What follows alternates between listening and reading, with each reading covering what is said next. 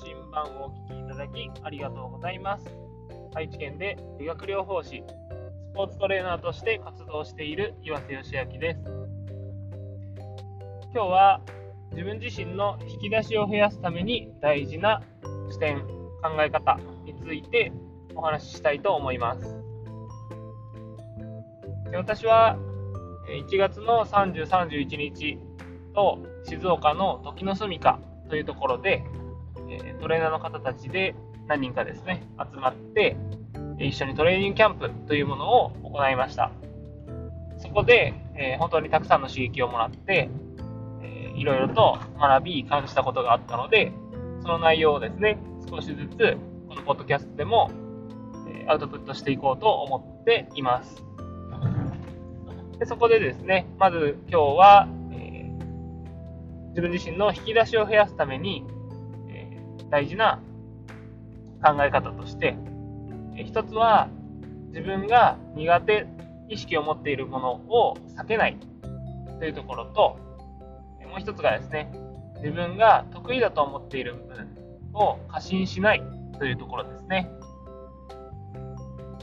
1つ目の自分が苦手だと思っているものを避けないというのは、えー、自分が苦手意識を持っていると、そのトレーニングをですね、選手に指導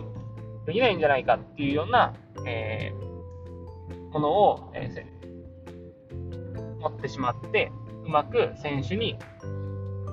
選手、指導の現場で取り入れられていないということが考えられます。例えば、えー、トレーニングでも、えー、パワーをつけるようなトレーニングであったり、持久系のトレーニングであったり、身体操作っていうようなこう地味な自分自身の体と向き合うようなものがあったり、あとはコーディネーションとかそういうものですね。いろんな種類があるんですけども、どこか自分が偏りがあったとしたら、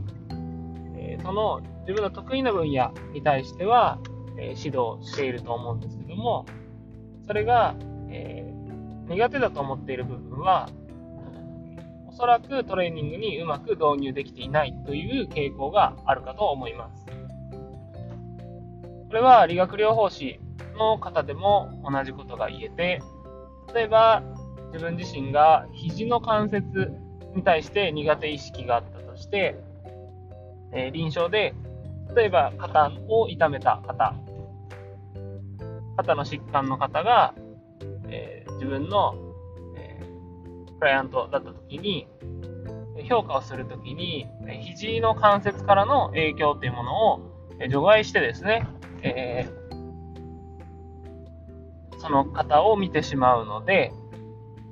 どうしてもですね、その肘の部分の問題っていうのは解決しないままアプローチしていく形になるかなと思います。なので、もし自分自身が苦手っていう、えー、思いがある分野、エリアこそ、えしっかりとですね、えー、学びを深めて、え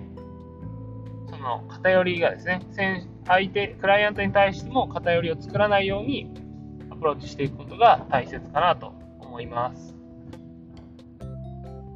で、えもう一つですね、得意と思っていることに慢心しないというのは、自分自身が得意だと思っていると、その分野に対しての学びを深めることを、えー、していないということもあるかと思います。例えば、えー、私はですね、自分自身ではコーディネーションのトレーニングは得意だと思っていたんですけども、そのトレーニングキャンプで、えー、コーディネーションのトレーニングをしたときに、えー、結構できてなかったんですね。今までとはちょっと違った形のコーディネーションの、えー、トレーニングだったので、えー、なかなかこう、自分の体を思い通りに動かせなくて、えー、ご苦労しました。これは、えー、私が自分自身がコーディネーションのトレーニングをえ、得意だ、できると思っていたせいで、その分野に対して、えー、学ぶことをしていなかったので、えー、この部分はですね、えしっかりと反省して、私はその分野にも取り組んでいこうと思っております。でもし皆さんもですね、自分が得意だと思って、えー、そこの分野に対して、えー、学びを、知見を深めていなければ、実はですね、えー、もっともっと、えいろんな方法があったりとか、え深い、内容というものがあると思いますので、え今一度自分自身が慢心していないかということを、え自分自身にですね、問いかけてみてください。えというわけでですね、え自分自身の引き出しを増やすためには、自分の苦手分野を避けないことと、え得意分野に対して慢心しないことというのを、え今日はお伝えさせていただきました。しっかりとですね、自分自身に向き合って、えー、いろんな方向にですね、えー、自分の学びを深めて、知識を深めて、で、えー、目の前のクライアントを救えるように、え取り組んでいきましょう。というわけでですね、えー、今日はこれで終わりにしたいと思います。お聴きいただきありがとうございました。ではまた。